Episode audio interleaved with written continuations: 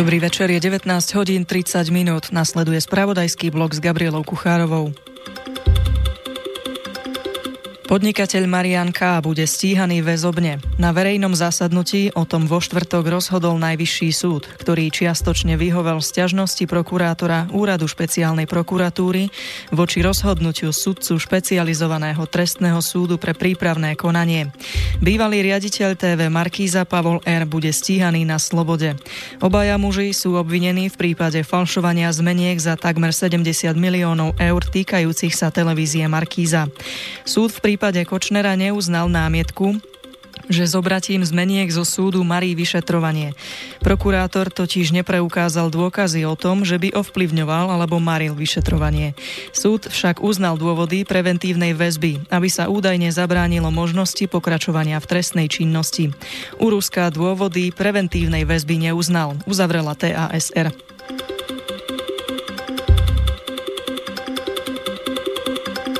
Sudca pre prípravné konanie špecializovaného trestného súdu pracovisko Banská Bystrica vo štvrtok zobral do väzby muža, ktorý strieľal na kostcov Meskej zelene na Bansko-Bystrickom sídlisku Sásova. Dôvodom je obava, že by mohol pokračovať v trestnej činnosti. Sudca tak vyhovel návrhu prokurátora. TASR to potvrdila hovorkyňa súdu Katarína Kudiaková. Vyšetrovateľ proti extrémistickej jednotky Národnej kriminálnej agentúry obvinil muža z prečinu prejavu sympatie k hnutiu smerujúcemu k potlačeniu základných práv a slobôd v jednočinnom súbehu s prečinom výtržníctva. Ten sa k rozhodnutiu o väzbe vyjadrí v zákonom stanovenej lehote. Streľba na partiu kostcov sa ozvala v pondelok popoludní pred jednou z bytoviek na sídlisku. Pracovníka Mestskej organizácie Záhradnícke a rekreačné služby trafila strela zo vzduchovej zbrane do ruky. Podľa očitých svetkov obvinený mal z balkóna paneláka hajlovať a mávať nacistickou vlajkou.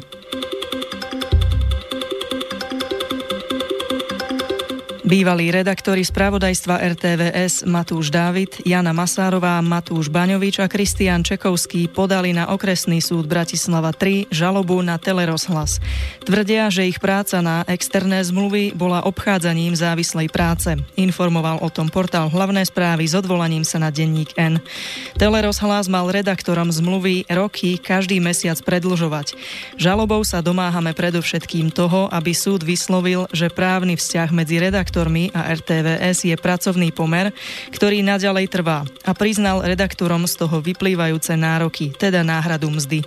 Dôvodom je, že išlo podľa nášho názoru zjavne o zastretý pracovný pomer, ktorý nebol riadne skončený. Povedal pre denník N právny zástupca redaktorov Radovan Pala. Právnici redaktorov oslovili RTVS pred podaním žaloby. Telerozhlas však podľa nich nemal záujem rokovať. TASR požiadala RTVS o reakciu.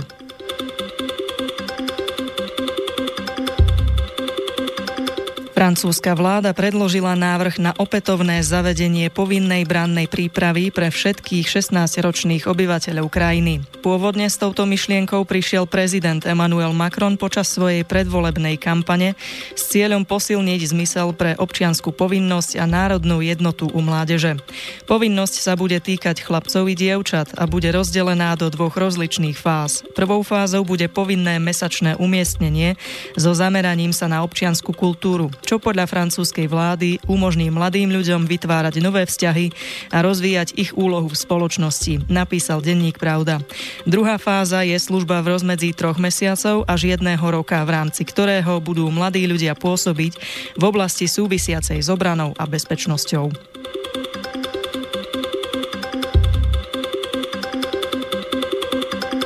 Polícia na Malte vypočúva kapitána lode nemeckej humanitárnej mimovládnej organizácie Mission Lifeline. Informovala o tom agentúra TASR. Ďalším 16 členom posádky a viac ako 230 migrantom na palube plavidla Lifeline, ktoré bolo v centre diplomatického sporu medzi európskymi krajinami, umožnili vylodiť sa.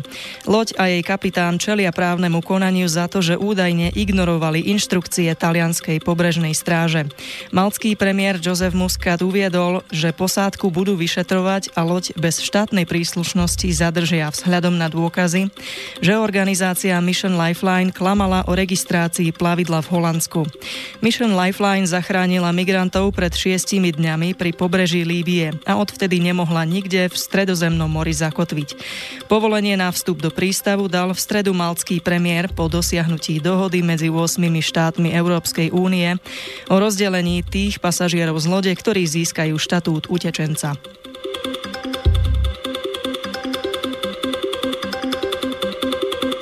Migrácia, azylová politika, bezpečnosť Európskej únie a otázky spojené so spoločnou európskou obranou sú hlavné témy dvojdňového zasadania Európskej rady v Bruseli. Slovensko zastupuje predseda vlády Peter Pellegrini. Informácie priniesli hlavné správy. Štvrtkový a piatkový summit lídrov krajín EÚ v Bruseli rozhodne o budúcej podobe šengenského priestoru. Keďže nemecký minister vnútra Horst Seehofer avizoval, že krajina zavedie kontroly na hraniciach a začne vrácať neúspešných žiadateľov o azyl, ak sa v EÚ urychlene neodsúhlasí riešenie migračnej krízy. Podobný postoj už avizovalo aj Rakúsko a Česko, čo znamená, že hrozí koniec Schengenu tak, ako ho poznáme. Nemecká kancelárka Angela Merkelová obhajovala vo štvrtok svoje rozhodnutie zo septembra 2015, keď v čase vrcholiacej migračnej krízy otvorila hranice Nemecka pre 100 tisíce utečencov. Pripomenula, že tak urobila aj na žiadosť predstaviteľov Maďarska a Rakúska, ktorí sa na ňu vtedy obrátili s prozbou o pomoc, keďže ich krajiny čelili veľkému náporu migrantov.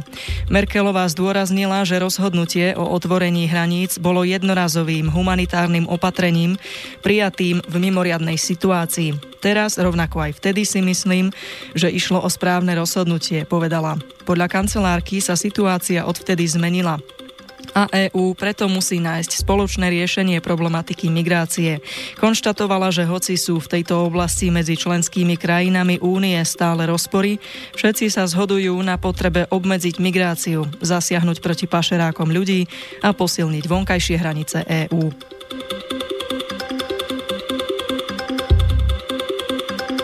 Nemecký minister vnútra Horst Seehofer poprel, že by on alebo ktokoľvek iný v Kresťansko-sociálnej únii CSU, ktorej predseda mal v úmysle ohroziť spolkovú vládu či zvrhnúť kancelárku Merkelovu.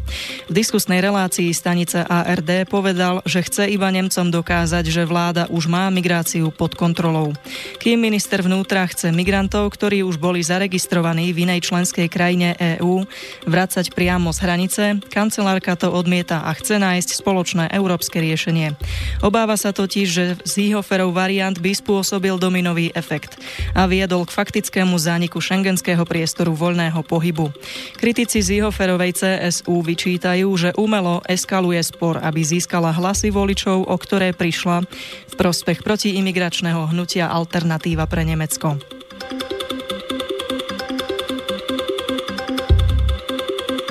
Vedúci predstavitelia Európskej únie by sa nemali príliš unáhliť, pokiaľ ide o rozhodnutie o vytvorení tzv. externých platformiem na prácu s migrantmi v severoafrických krajinách bez toho, aby o to požiadali tieto krajiny. Upozornil vo štvrtok na samite lídrov EÚ v Bruseli predseda Európskej komisie Jean-Claude Juncker.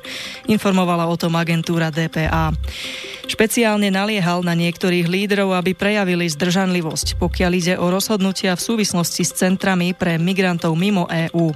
Ak je posolstvom to, že Afričania urobia, čo chceme, toto nebude fungovať, upozornil Juncker. Ne, nechceme vyvolať dojem, ako by to bol neokolonializmus. Maďarský premiér Viktor Orbán pricestoval na summit s vyjadrením, že okrem uzatvorenia hraníc by členské štáty EÚ mali vrátiť späť tých, ktorí už prišli.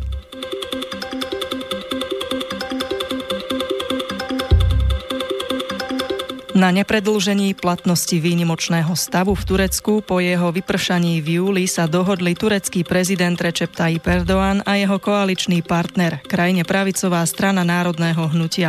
Podľa agentúry Reuters to vo štvrtok uviedli provládne noviny Sabach.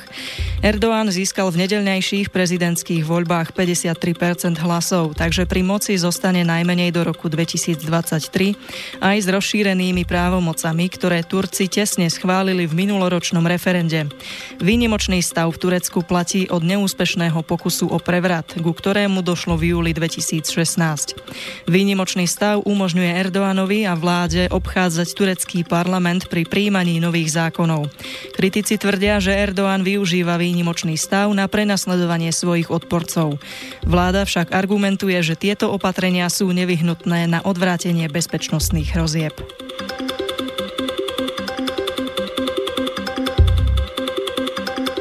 Summit prezidentov Ruska a USA Vladimíra Putina a Donalda Trumpa sa uskutoční 16. júla vo fínskych Helsinkách. Informovala o tom vo štvrtok agentúra AP. Trump má na 11.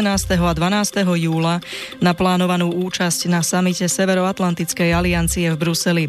13. júla bude na svojej prvej oficiálnej prezidentskej návšteve Británie, kde sa stretne s kráľovnou Alžbetou II. Oznámenie o termíne a mieste konania samitu bolo zverejnené deň deň po stredajšom stretnutí Putina s Trumpovým národno-bezpečnostným poradcom Johnom Boltonom v Moskve, s ktorým rokoval práve aj o prípravách už dávnejšie ohlásenej schôdzky prezidentov. Šéf Bieleho domu ešte v marci povedal, že sa s Putinom stretne čoskoro. Avšak vzťahy medzi Moskvou a Washingtonom sa medzi tým zhoršili ohľadom sírskeho konfliktu a kauzy otrávenia bývalého ruského špióna Sergeja Skripala v Británii.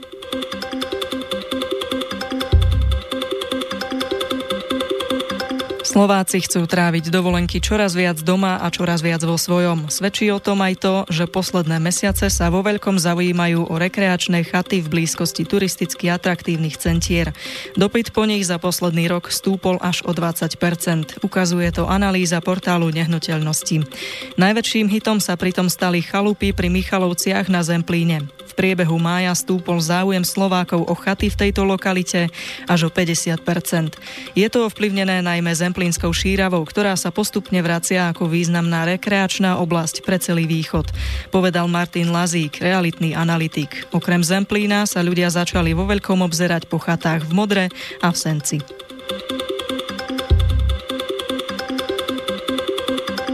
Tabuľkové platy zamestnancov pri výkone práce vo verejnom záujme sa majú od budúceho roka zvýšiť v priemere o 10% Informácie priniesli parlamentné listy.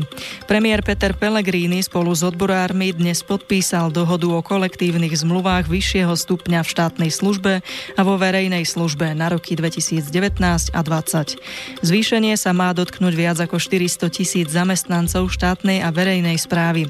Okrem zvyšovania platov sme v kolektívnych zmluvách pre zamestnancov dohodli aj ďalšie benefity. Zvýšené odchodné nad rámec zákona, vyšší nárok na dovolenku, skrátenie služobného času, zvýšený príspevok do doplnkového dôchodkového sporenia. Vymenovala viceprezidentka Konfederácie odborových zväzov Monika Uhlerová.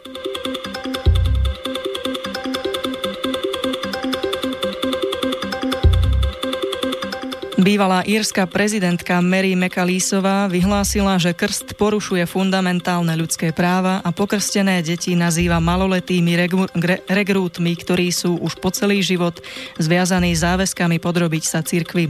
Ex-prezidentka jednej z najkatolíckejších krajín Európy sa stala hlasným kritikom katolíckého učenia.